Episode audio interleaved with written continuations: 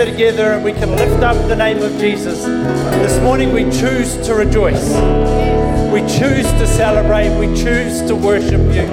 Father, no matter what's happened during the week, I ask you would grace us with the ability to lay it down, whether good or bad, whether exciting or challenging, that we can simply lay it down and turn our attention to you this morning.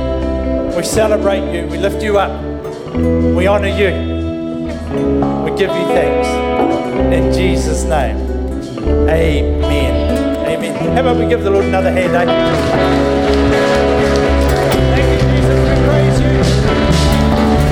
We honor you. Thank you, God. Thank you, God. Well, a very good morning to you. You're doing all right? Wonderful. Good morning to you online this morning. Great to have you with us as well. Hey, if you're a newcomer this morning, if it's your first or second time with us, or maybe you've been here six months, but you're still a newcomer, um, make sure you get a welcome pack on the way out at the table down the back or on the shelf in the foyer, or even better still, there's a QR code on the back of your um, seat. You can just put it, your phone on it, and it'll put you to a link, and we can get connected with you. And um, we'd love to help you on your journey, get to know you a bit. And so, if you take advantage of that, would be wonderful. And um, it's good to be together, eh? A little bit cooler this morning just the wee tad cooler. Yeah, but but nice to be nice to be together. Hey kids, if there's any kids in here still, we've got a movie on this morning, so for the children. So please make the most of that opportunity. Jan is at Pastor Jan's at North Campus, and Pastor Michael and Gillian are in Tuakau this morning. So we've got people all around the place doing all sorts of things, all to lift up the name of Jesus which is great. It's wonderful. Why don't you say hello to? Let's go for uh, five people this morning. Five people.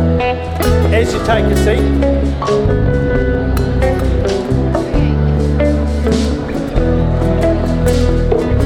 Introduce yourselves, say your names. By the way, my name's Sheridan. I forgot to introduce myself.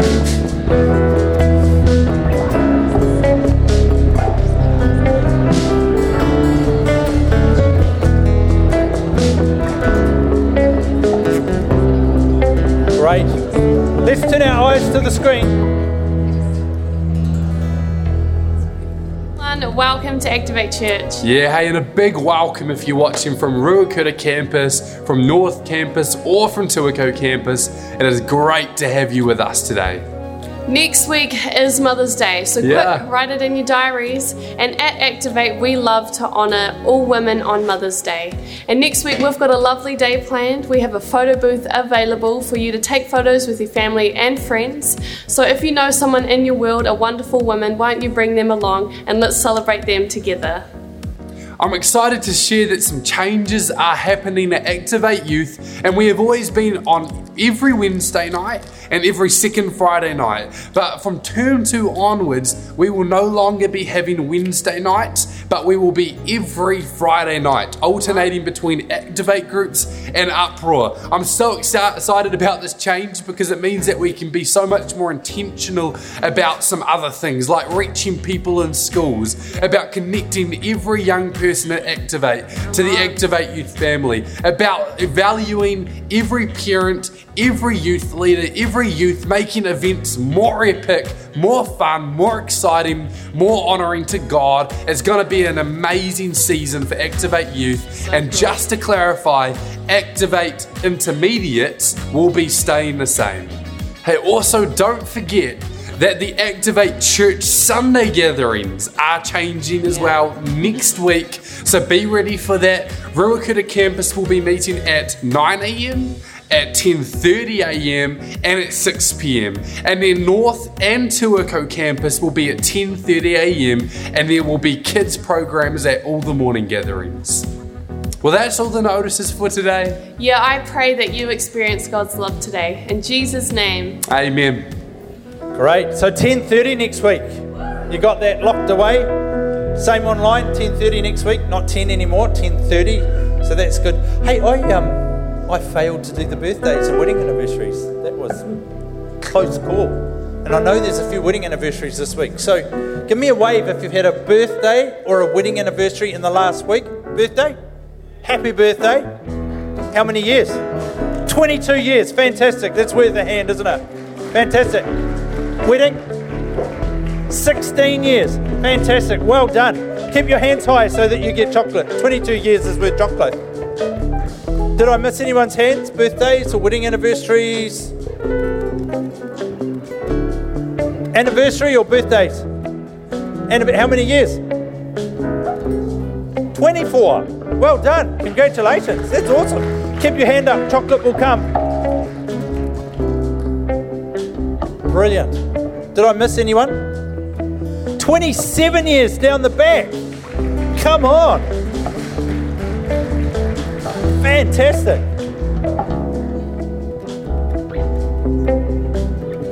You don't have to talk louder, I can't hear. 20 years. Hey, it's the 20s this week. Come on. Fantastic. Keep your hands up. I don't want you to miss out on chocolate. If you've had a wedding anniversary or birthday at home or wherever you are, fantastic. Lord, I give you thanks for every celebration this week. I thank you for this number of uh, 20 plus anniversaries. I declare your blessing on every anniversary this week in the name of Jesus, on every couple. Father, that you would continue uh, to be there, everything, continue to be the rock that holds marriage together. I bless every person who's at a birthday this week as well in Jesus' name, and I give you thanks for them. May this next year go really well. May this next year we encounter you in, a, an amazing way. Father, I pray that you would be the center of marriages in this next year, that you'd be the center of lives in this next year, and that we would walk in a way that brings great honor to your name. In Jesus' name, amen. Amen. Well, there was a fear, a fear getting close to 20 or more than 20 years of anniversaries here, wasn't it? Wonderful. Brilliant. Hey, we're going to take um, and celebrate communion together this morning. And Shekinah, would you like to come? She's going to lead us around communion. Shekinah leads one of our um, young adult Activate groups and is doing a sensational job there. And um, so come up here, it'll be better. So, yeah, give her a hand, please. A good hand as she comes. That'll be great.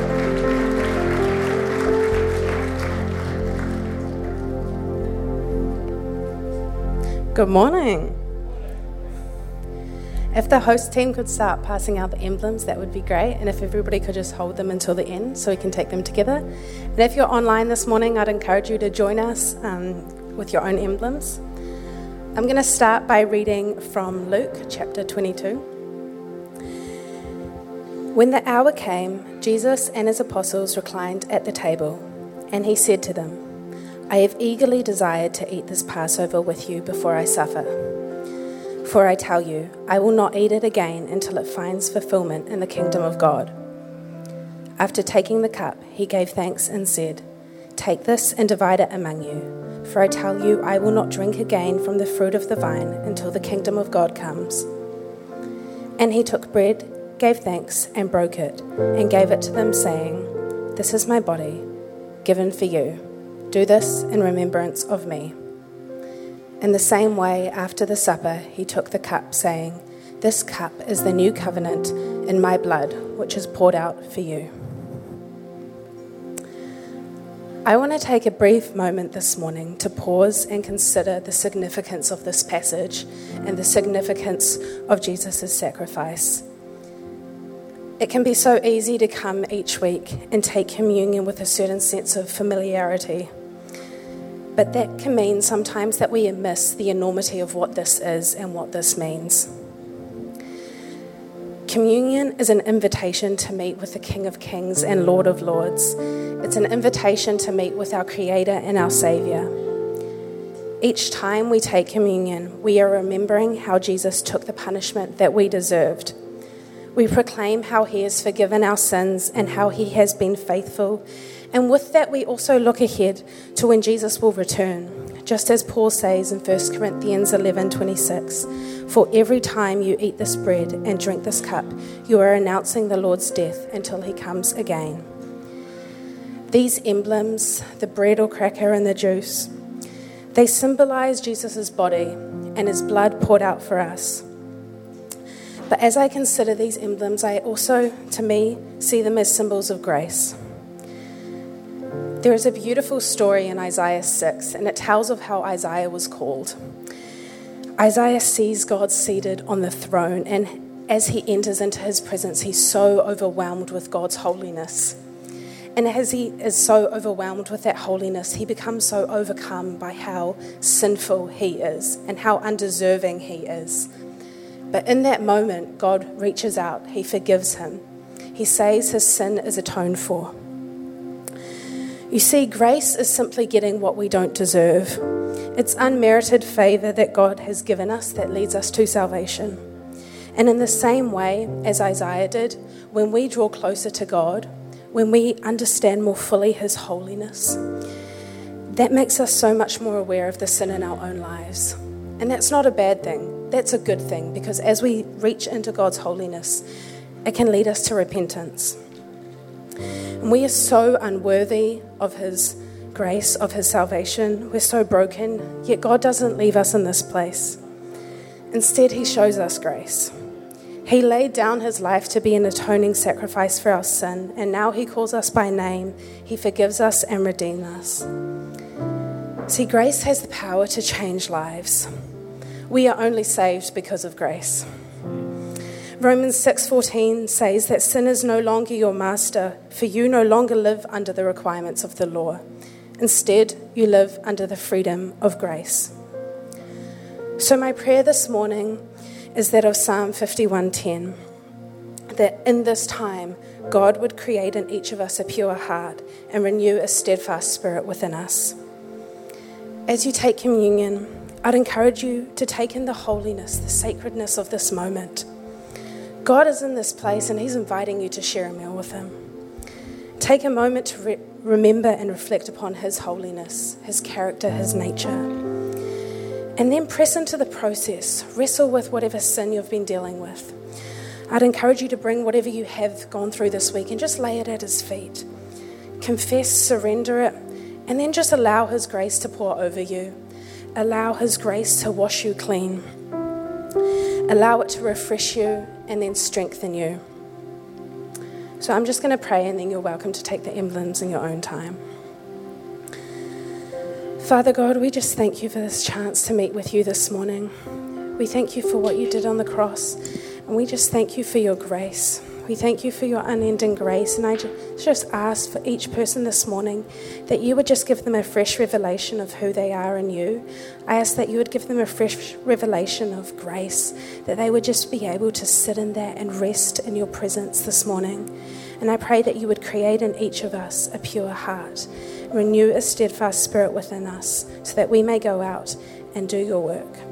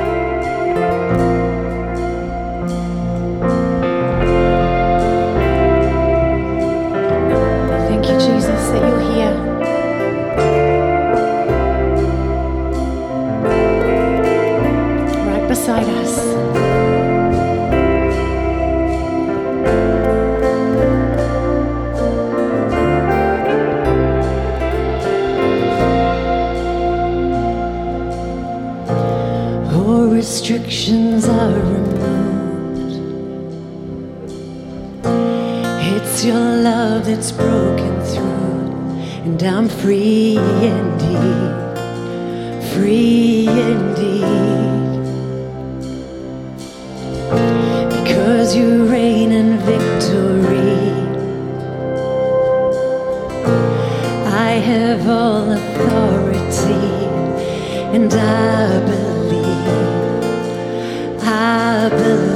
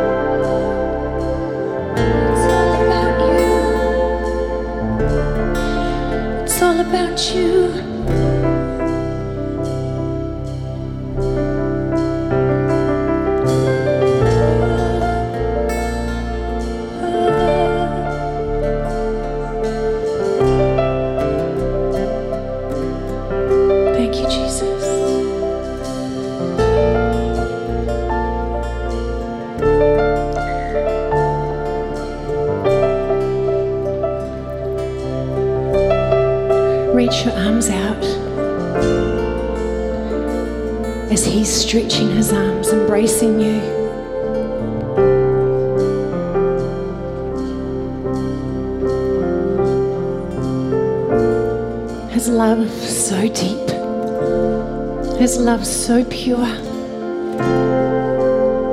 His love so gracious. A love like no other.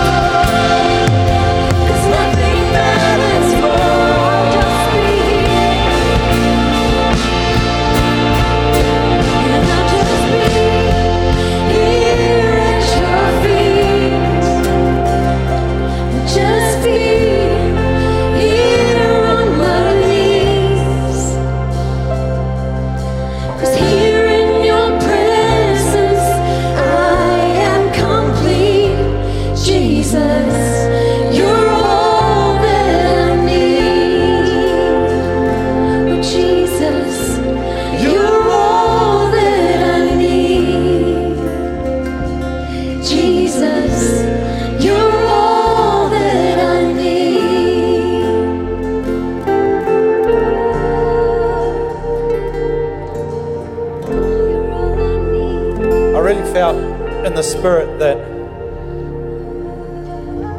there's some resistance, not defiant resistance, but the picture that Holy Spirit gave me was a, you know, like a round swimming pool with the current going round and trying to hold you ground. And I just, I felt him saying, let go, let go, let go and go with the flow. Then I opened my eyes and I saw the screen had the running water on it. If you could bring that back up, it'd be really cool. The screen had the running water. And I thought, that's what he's saying. He's saying to us this morning, come on, let go and go with the flow. Because it's in the flow of the Spirit that we find the things that we've been singing about. We find healing, we find peace. Where God moves and brings the exchange. If you're carrying anxiety, it's where peace is found. If you're carrying fear, it's where peace is found. It's where the grace of God is found, where mercy is found. And this morning I hear the Spirit saying, Come on, go with the flow. Just relax. Allow Him to carry us. Can I invite you to close your eyes right where you are? Don't worry about the person on your left or right. Make this about you and God.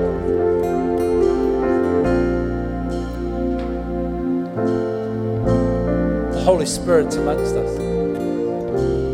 He's in us, He's on us.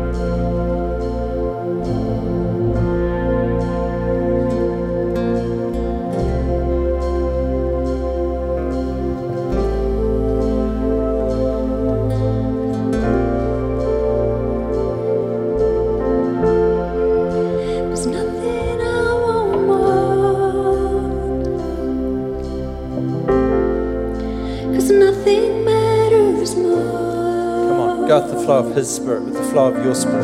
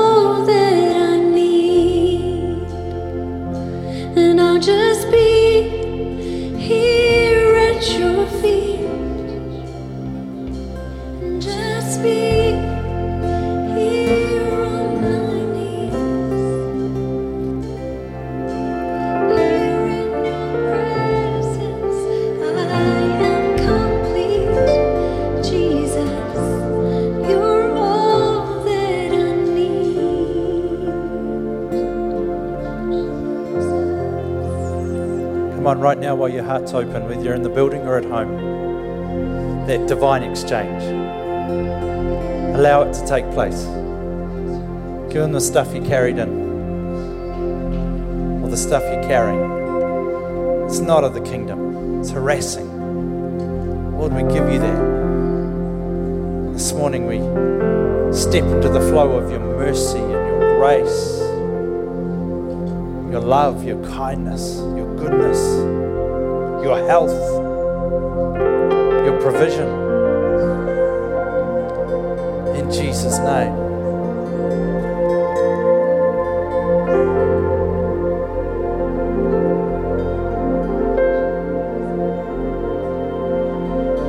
I'm lingering a little because I feel there's a reluctance for some of us to take hold of what is rightfully ours.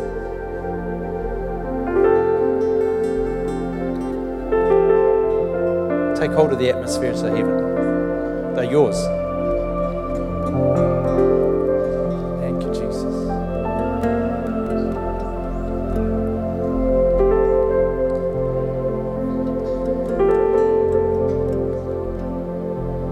Thank you, Lord. Thank you. You know the kingdom that we're part of is not an inferior kingdom. It's not. It is the kingdom of all kingdoms. Someone said something during the week which sparked a thought for me, and, and sometimes I think we forget it. You know, the Bible talks about the fact that a third of the angels fell when the devil fell. So, so there's only a third, which means there's more two thirds to one third goodness, love, mercy, kindness, grace, compassion generosity, all those kind of things on the planet. Because the math says so. I like that. That's not even counting the supernatural, that's just the numbers. That's pretty good. Sometimes we can get caught up on the other stuff. Two thirds in favour. It's pretty good, eh? Yes, thank you. Who said yes? Thank you. The rest of you have lost your tongues this morning. How about praising Jesus? Come on. Lift up a sound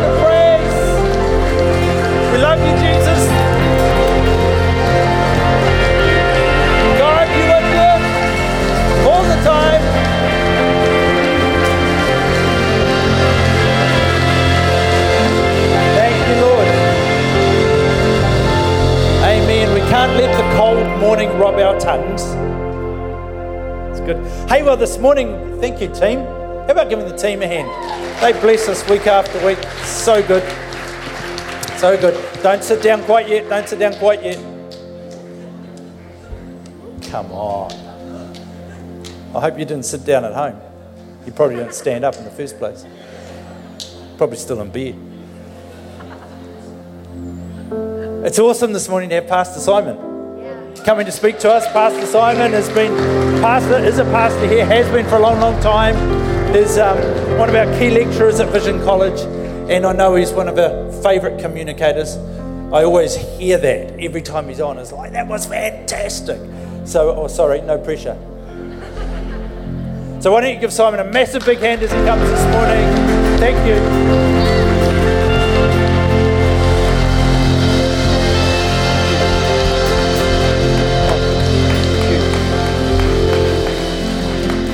Kia ora, Pastor Sheridan, Kia ora, Church. Good morning. Grab a seat. Thank you.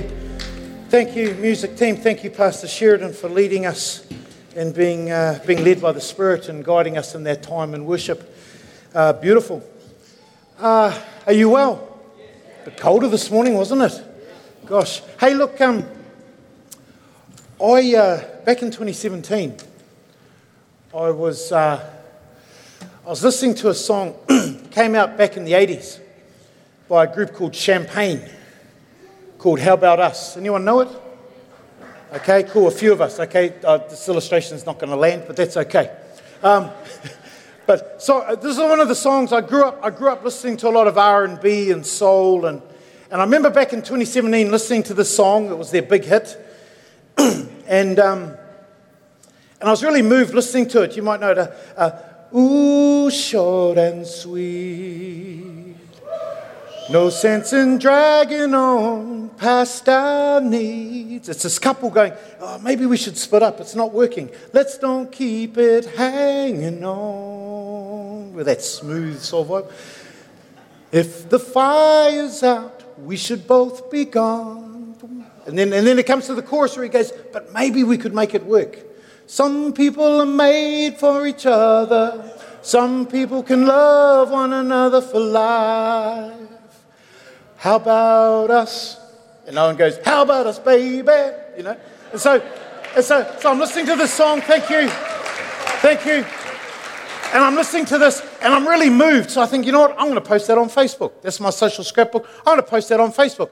And the response was overwhelming.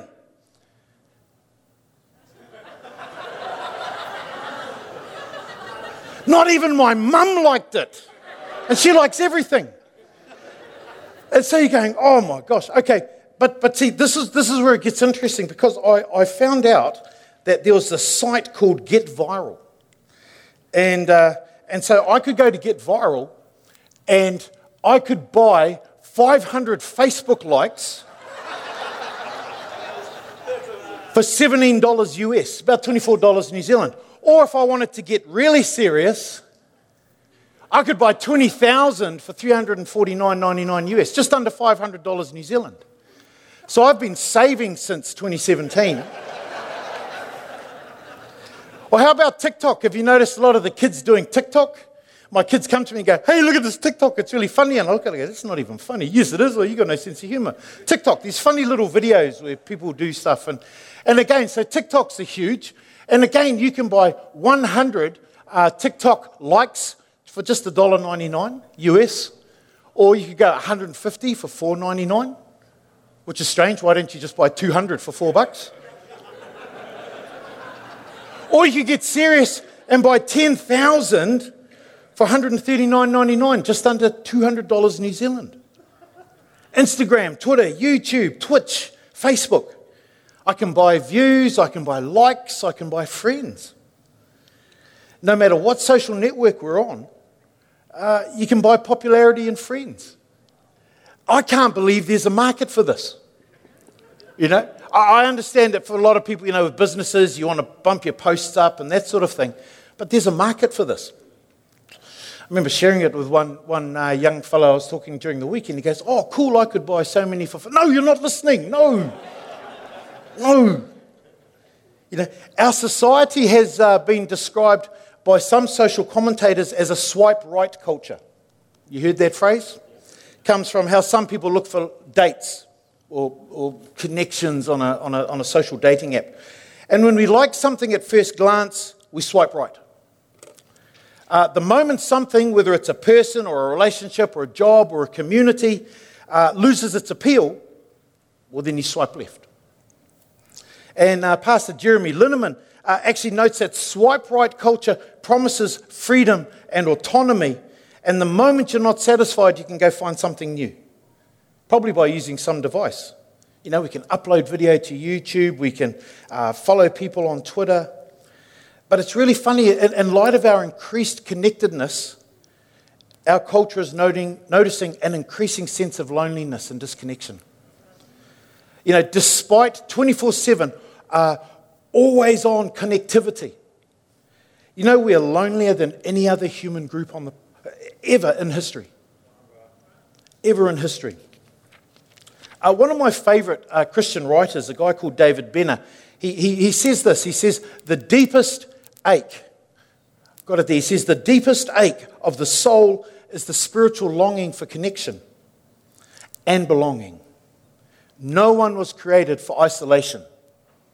You know, those of you who, who remember Simon and Garfunkel, you know, I am a rock, I am an island. That's a song sung in pain. You know, we were not created to live alone. We were not created to live in isolation. And so we all long for connection. We all long for relationship. Essentially, we all long to be loved and we all long to be known. We long to belong. Amen? It's a human need. And so, picking up on these values, uh, these key values. To belong is to be known and to be loved. And, And uh, Andy Crouch and Jeremy Linneman provide this following two by two chart that I found really helpful to look at what belonging is and what belonging isn't. And so for us here and for whānau at home watching, let's have a look at this. And so when you come to this two by two chart, you'll see down the bottom here, first and foremost, there are those who are ignored and rejected. They are not known, they are not loved. So these people, not seen, not acknowledged, they're ignored. And you're not accepted, you're, you're excluded from warmth and love, rejected. And so often there are huge swathes of society that are frowned upon by everyone else. Ignored and rejected, not known, not loved. Then we move up to rejection, which, you know, let's face it, we've all experienced it. So people know you, but they don't like what they see. And so uh, they don't accept you. They exclude you from their circle, they exclude you from their love. Tim Keller notes that to be known and not loved is our greatest fear, to dare to open up who we are to someone and for them to look and just go, oh, and recoil. And so we, we, we learn to cover up. We fear that rejection. So we learn, rightly or wrongly, what we must do, what masks we wear, how we must behave so that we're loved. Which brings us to fitting in. So, ignored and rejected, not known and not loved. Rejection, you're known, but you're not loved. Fitting in, you're not known, but you're loved. This is interesting. This is that peer pressure thing. This is that thing that we all go through in our teens. And actually, again, it's a human thing. I'm not really known. People don't want to know the real me, but I conform who I am to the person or the group so that I'm accepted. Research professor Brene Brown puts it this way if, uh, if I get to be me, I belong. But if I have to be like you, I'm fitting in. So if I wear the right clothes, if I speak the right way, if I paper over the cracks, if I put on masks, if I hide the warts and all, then I can fit in. I'm not known, but I'll be loved. Which brings us to belonging, which is a whole different thing. In belonging, we're known and we're loved. To be fully known and truly loved, that, that's what it's like to be loved by God. Uh, Keller, Keller puts it, Tim Keller, great pastor, great Christian thinker and writer, he puts it this way. He says, Belonging is what we need more than anything. It liberates us from pretense. I no longer have to, be, to pretend to be something that I'm not.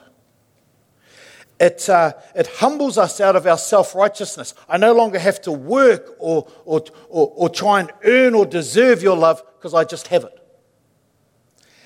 And it fortifies us for any difficulty that life can throw at us. Oh, I'm known and I'm loved. I can, I can get through this. This too shall pass. I remember Pastor Sheridan a number of years ago talking about intimacy with, with, with the phrase, into me you see, and, and that closeness. And, and, you know, the closer you get to someone, the more into them you see, true? And, uh, you know, some of you know me at a distance. You may only know me as you see me here, a very public persona. Others are a bit closer, others closer still. Others move in behind the curtain and see what's going on. Rachel, my wife, has seen me at my best and she has seen me at my worst. She has seen me in my glory and she has seen me in my grief. You know, we, we think, of, think of this as belonging, using marriage as an example. You know, we think of belonging, you know, these, these books belong to me, this, these keys belong to me. And then we use it with regards to people, and we might say those kids belong to that couple or they belong together. Yeah, romantically, they belong together. But we struggle a bit there, I think, with this idea of belonging meaning ownership. You know? But there's a sense in which Rachel is mine. And the moment I say that, there may be some cultural heckles raised that go, whoa, whoa, whoa, grabbing my torch and pitchfork, down with the patriarchal domination. She's not a chattel. And you go, absolutely, absolutely. That, that, that those things are absolutely true. And yet, there is a deeper truth that because we have committed to one another in marriage covenant before God and before others, she is mine and I am hers. She belongs to me and I belong to her. And that's not a, a jealous possessiveness or a manipulative controlling or her holding her under my thumb. There's a, there's a freedom there. And in that place, I can learn to be known and to be loved. And so here, I, here I, I've lived with this woman 24 years, we've been married. And so she's celebrated my triumphs and she's tended me uh, in my weaknesses. You know, um, she's seen me at my best, as I say, and at my darkest. She's seen me represent Christ beautifully and breathtakingly, and she has seen me at my lowest. And she still loves me. That, that between you and I, that, that, that baffles me at times. It's, it's, it's, it's like grace. You know, you, you don't get it. There's something deep there. And it's a love that's like Christ's love. And it's in Christ that you and I find true belonging. So we're working through these values that we have as Activate churches. And we see them up here on the wall. Um, and today we're talking about belonging, the value of belonging. And, and first and foremost, we must talk about the fact that, that we belong to God. We belong to God. True belonging is to be fully known and to be fully loved, and it starts in our relationship with God. We belong to God. First, you, I, we belong to God. Psalm 100, verse 3 uh, says this it says, Acknowledge that the Lord is God. He made us, and we are His. And then the shepherd imagery, we're His people, the sheep of His pasture. The contemporary English Bible puts it this way Know that the Lord is God. He made us, we belong to Him. Now, we could get caught up because we're Western individuals and we have rights and, and no one's going to own me and we don't like. But actually, no, this is about depth of intimacy and relationship. We belong to Him. I, I can think of the intimacy of the words of the Song of Songs I am my beloved's and my beloved is mine. And I can receive those and hold on to those as a follower of Christ. So, to be human is to be designed for intimate relationship with God, with the divine. And that's why the yearning to belong for connection is a spiritual thing. It's a deep spiritual truth. Only God can satisfy because that's how we're designed. C.S. Lewis, anyone read Mere Christianity? For me, C.S. Lewis's writing is like a, a beautiful, rich chocolate mud cake with cream and beer. It's like you can have a bite and it's beautiful. You can't eat it anymore because it's just so rich. You've got to come back and have some more later. And, and, and so that's what I find Lewis is right. And in, in his book, Mere Christianity, C.S. Lewis has this to say about how we're designed by God.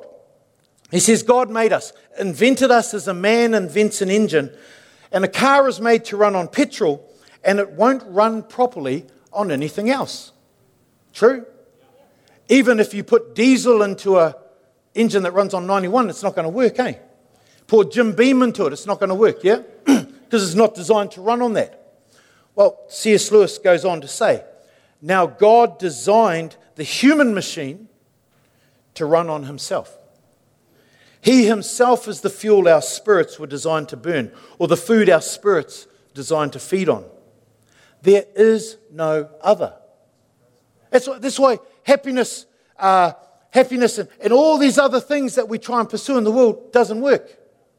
We weren't, we, we weren't made for it. That's why C.S. Lewis says it's no good asking God to make us happy in our own way without bothering about religion. By that he means by faith, by obedience, by walking with Jesus. Why? Because God can't give us a happiness and peace apart from himself because it isn't there. We're designed to be in relationship with God, to belong to God, to be known and to be loved by God. But we seek to be known and to be loved elsewhere in the world.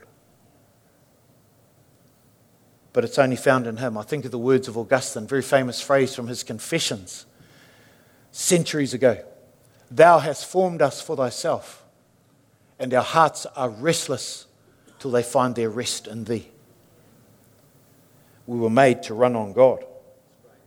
How, how does Psalm 139 begin? If you know it, beautiful Psalm of David. If you think about it, oh Lord, you have searched me and you and you know me. And that is a deep, personal, intimate knowledge. You know me. You know me deeply. God knows me intimately. You formed me in my mother's womb. You know my days, my words, my thoughts, my fears, my dreams. You know, people, there's people who know you, and then there's people who know you. And God knows us, knows us. And I see this sense of being known and being loved in Paul's journey. The Apostle Paul wrote 13 letters that are part of the New Testament. And as you read through his writings, I can see this. Paul uh, initially was a very zealous uh, man who persecuted and oppressed the church. He believed he was doing the right thing. He believed that the church was bringing, uh, was damaging to his understanding of God. But then he met Jesus and that all changed. And uh, he wrote to the Corinthians that I don't deserve to be called an apostle because I persecuted the church of God, but by the grace of God, I am what I am. And then he goes on, and you can see all through his writing, littered this idea that he understands what it is to be known by God and he understands what it is to be loved by God. A very famous passage to the Roman Christians. He writes, um, he writes, I'm convinced that nothing can ever separate us from God's love. He goes on, neither death nor life, neither angels nor demons, neither our fears today nor our worries about tomorrow, not even the powers of hell can separate us from God's love. No power in the sky above or the earth below. Nothing in all creation, oh, nothing in all creation will ever be able to separate us from the love of God that is revealed in Christ Jesus our Lord. Do you think Paul gets the idea that he's loved? He goes on, he writes to the Galatians, this church that's moving away from the gospel message. Um, he says, Look, this life that I live, he says, I live trusting in the Son of God who loved me and gave himself for me. Again, he loved me, gave himself for me. And in his final letter to his protege, Timothy, uh, Paul is expecting to die. He will go before the emperor and he will not survive. But he writes to Timothy, But it's okay, for I know the one in whom I trust. I, I love this. It's not for I know what I have believed, it's I know whom I have believed. This is about his relationship with Jesus. And, and, and, and, and I'm convinced that he's faithful. And, and, and so here is Paul. He, he, he is known by Jesus. He is loved by Jesus. He has met Jesus, and everything has changed. And so, if I go back to Keller's words uh, earlier, we see that Paul is able to be liberated from all pretense because he's loved and known. He, he is humbled out of any form of self righteousness. He doesn't have to work to be loved because he just is loved. And then he's fortified to face any difficulty that life can throw at him, even death, because he knows the one whom he has believed. And he's known by Jesus and loved by Jesus. He's convinced of his goodness. You know, and so knowing that we belong to God can transform our lives. It can give us a, a profound sense of worth, a sense that we matter because we're created by God, created in God's image, that we're deeply known and deeply loved. And it also brings a sense of perspective and order. See, first and foremost, you and I are God's people. We are children of God. John writes, See how much, how very much our Father loves us. NIV has, See what great love the Father has lavished on us that we should be called children of God. You know, you may be a doctor, a lawyer, a teacher, you may be struggling to find work, you, you, you be a son, a, a daughter, a grandparent, a parent, whatever you might be, but, but first and foremost, you're a child of God. And whatever role you occupy, that's, that's shaped by your primary relationship with God. It colors all of that. And belonging to Jesus also changes the way that we treat others. And so we belong first and foremost to God, but there's a, there's a biblical, there's a theological reality too that now that I'm a follower of Christ, we belong to one another. And so we belong within the family of God, among the people of God. And so Paul wrote to the Ephesian believers. Uh, he talks about the, um, he, he talks about uh, the Jews and Gentiles, and, and of course, Gentiles being non Jewish people. And he says that, uh, so now you Gentiles are no longer strangers and foreigners, you're members of God's family. Eugene Peterson puts it this way in the message. He says, You're no longer strangers and outsiders, you belong here. It's not a geographical location, it's not a building, it's, it's you belong within a network of relationships. You know? Who am I? See, even Jesus, his identity came from relationships, didn't it? His relationship with the Father. In his humanity, son of Mary and Joseph, of the tribe of Judah. We, we, were, we were born to be part of a network of relationships. We long for belonging. And God brings us into his family. We use the word church for the family of God's people. New Testament scholar Tom Wright describes the church as a single, uh, multi ethnic uh, community, a family promised to the Creator God by Abraham. Now, the early Christians did their best to live as an extended family, caring for each other in the way in which, in that world, extended families did. They called each other brother and sister, and they meant it. It wasn't a unity that was born of conformity to fit in, it was a unity that, of diversity, people living together, making space for people who are different, learning to love like Jesus loves. And in our individualistic cultural orientation, this idea of, of the church as family challenges that massively. Uh, Emily Esfahani Smith from The Atlantic describes the price that we've paid for our social disconnection. She says we volunteer less, we entertain guests in our home less, and we have fewer and fewer close friends with whom we'd share the intimate details of our lives. We're denying our social nature and we're paying a price for it. Over the same period of time that social isolation has increased, our levels of happiness have gone down while rates of suicide and depression have multiplied. I've done a bit of work around loneliness, particularly in light of the COVID epidemic. And, you know, there's, there's, there's research around that shows that, you know, for middle aged men, the key killer for middle aged men is not heart disease, it's not obesity, it's loneliness. It's rampant among our young people, it's rampant among our elderly. It is, a, it is an epidemic among human beings around the world, this deep sense of loneliness.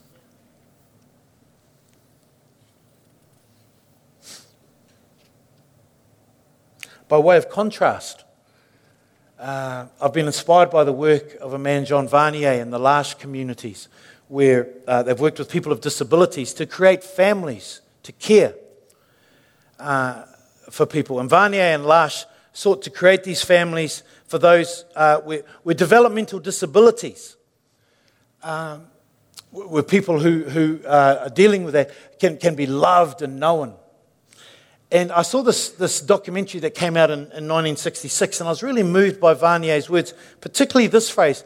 And this is what he said He said, The important thing is to feel that somebody loves you, and that if you're not there, you're missed. And that if one day, as we all are, we're called to die, then somebody will weep for you. Despite what Western culture might advocate, personal fulfillment lies in connection and belonging, not autonomy. For most non Western cultures, the autonomous individual who stands alone and by himself is not a healthy individual. It is moving from that independence into interdependence where we see true health and fullness. So we're to learn and practice being known and being loved together as God's people. To practice being able to open up and to be seen and to be loved. And so just to share a little bit more. And then to take that love around for others. It's actually part of our witness if you read John 11, a new command I give you love one another. By this will the whole world know that you are my disciples. What? That you love one another. People looked at the early Pentecostal church And one of the things they said was they were amazed. There was, there was um, African American and white and Latino and poor and rich all mixing together. And one of the early commentators said the color line was washed away in the blood of the Lamb. And it didn't happen anywhere else in that society. In Christ. Now, you go, well, I don't see that necessarily in the church today. No, we got work to do. But, but, but if I look at Jesus, I believe it. That's what he wants. That's what he believes. And so I endeavor to walk out his truth so that his kingdom comes and his will is done on earth. Not the will of the powers of this world, but what he sees. Simon, I see value and worth in that person. Treat them accordingly. Yes, Lord. You hear me, eh? Isolation's no good for us. Amen? We don't do well with it. We need one another. I like Philip Yancey's words. He doesn't like if he doesn't go to church often, he starts to not like it. He becomes a bit of an egg. That's my paraphrase. But I went, I get that. Got to, got to stay together. And you know, we have a natural tendency to drift, don't we? And when you drift, you don't drift up. You don't drift better. You drift down. You, you, it's part of our fallen nature. We drift away from all that's wholesome and holy, yeah? You don't drift into healthy relationships. That tends to take effort, eh? That tends to take intentionality. But we drift into unhealthy relationships. We drift into bad habits. And I love how Pastor Lydia Kicker puts it. She says, The best defense against that drift is not me. No, the best defense against that drift is we not me. It's the us, not the singular you. We is the best defense against the deceitfulness of sin in me and in singular you. We need one another. There's, there's safety in community, there's safety in the family. And we can learn to live for others taking the focus off ourselves, we can make space for others to belong. And the more we seek to cultivate community, the more we feel that we can belong among these people. We are not our own, whānau. We were bought at a price. Paul wrote that to the Corinthians. You were bought at a price. The precious blood of the Lamb. I'm not my own. I belong to Jesus. I belong to Rachel. I belong to you. Oh, but Jesus, I just want to sit over here and write my songs and talk. Yeah, that's cool. But if you love me, this is what I want you to do go love my people. Oh, but I don't like them. if you love me, then I want you to love my people and to love this world like I love you. That's worship that's pleasing to me. Oh, oh but I wrote you a song. Yeah, that's great. But this is, you know, He's Lord. so as I conclude, you know, you weren't made to do life on your own. You're not designed that way. You know, there's a lot of poisonous, toxic stuff we've been taught in, in, in Kiwi masculinity and, and probably just Kiwi culture in general. I'll do it on my own, harden up, that sort of rubbish. And there's a point, there's a point where, yeah, yeah, got to be able to stand on your feet. But we belong not to ourselves, but we belong to God. And through God, to one another. And, and here, in this local expression, in this local community of faith, with the Spirit's aid, we can find the fulfillment of our lifelong search for belonging. Oh, it's, it's, and we're learning, eh? Still practicing, not perfect, but on a journey of being known and being loved. And here we can begin the journey of being known, of being loved, of belonging, and of practicing knowing others and of loving others. Among Christ and among his people, I'm truly known and truly loved. That's the truth. And so now I've got to walk in that. I can learn to live loved. I can learn to dwell and abide in the security of being known. and being loved. And, and, and bit by bit and day by day, you and I become what we were meant to be children of God, fully secure in our, identity as children of God. And that glorifies God our Father.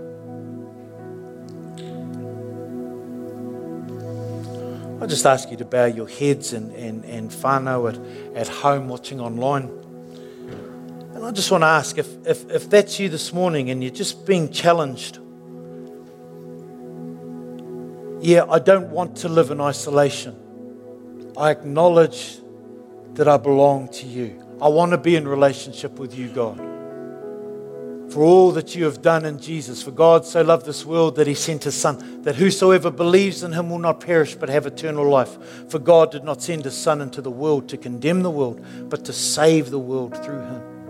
Because of what God has done in Christ, he wants you to come home and belong to come home to that intimacy and relationship with Him, to come home and belong in that intimacy of belonging among His people. If that's you here this morning, can I get you to raise your hand? Thank you, brother, for your courage. If that's you here this morning, and if that's you at home, the Spirit who's with us here is with you right now. And I just want to pray for all of us at this time for us here in this auditorium, for whānau watching at home. Heavenly Father, we thank you that you know us right down to the very depths of who we are uh, the good, the bad, our deepest secrets, and, and, and our wonders and dreams. And knowing us as, as, as you do, Lord, you still you love us completely and so deeply. Lord, we want to be in relationship with you. We want to belong with you. Lord, draw us in draw us in and hold us close because of what Christ has done, Lord. Not because of anything I can do, not because of anything that I am or because I'm good enough, but because of what you have done in your goodness and your grace. Lord, hold us close, we pray.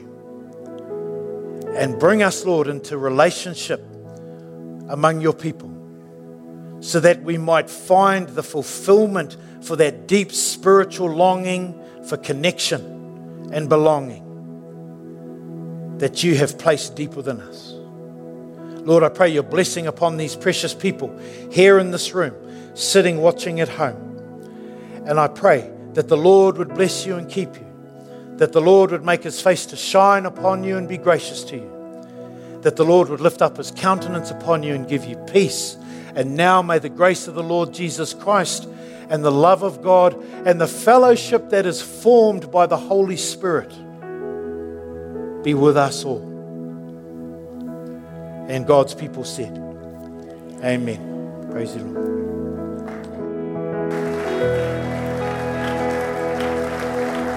Thank you, Simon.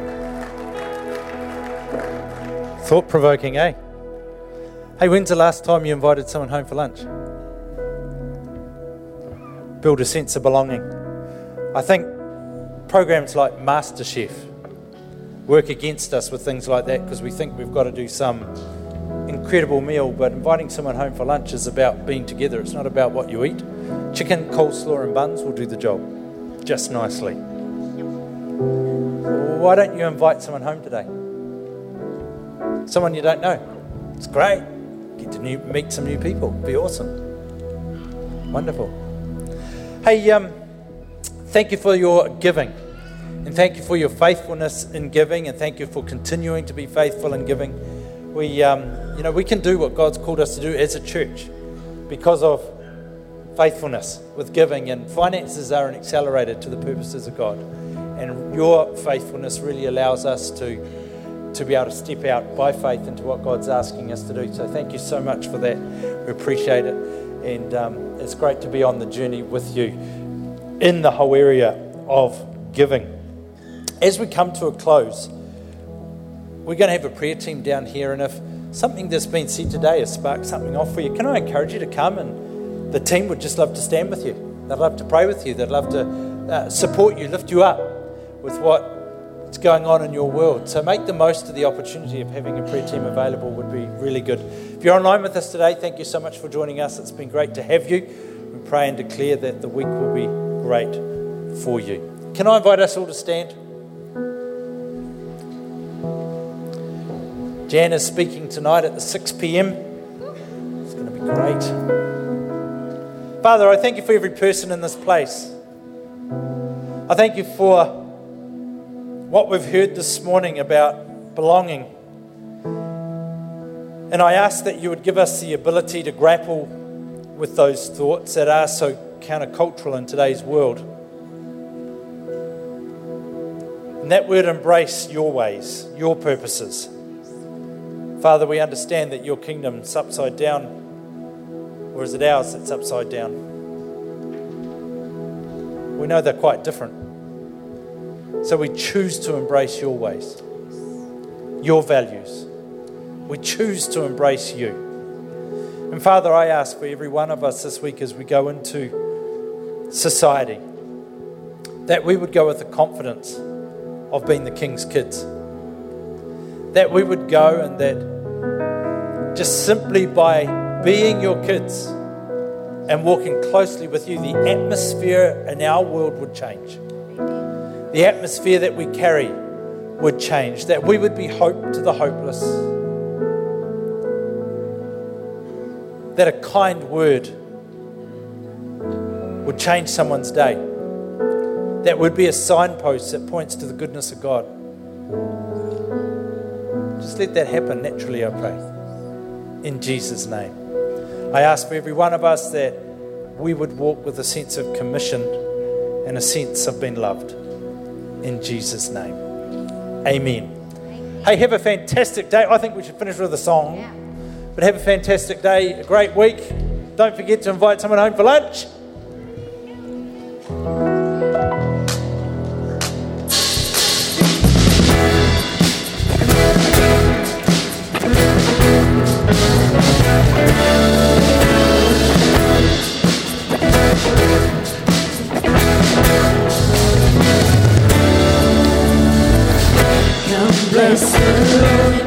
The Lord. Join me to worship the and bless His name, His holy name, declaring He is good.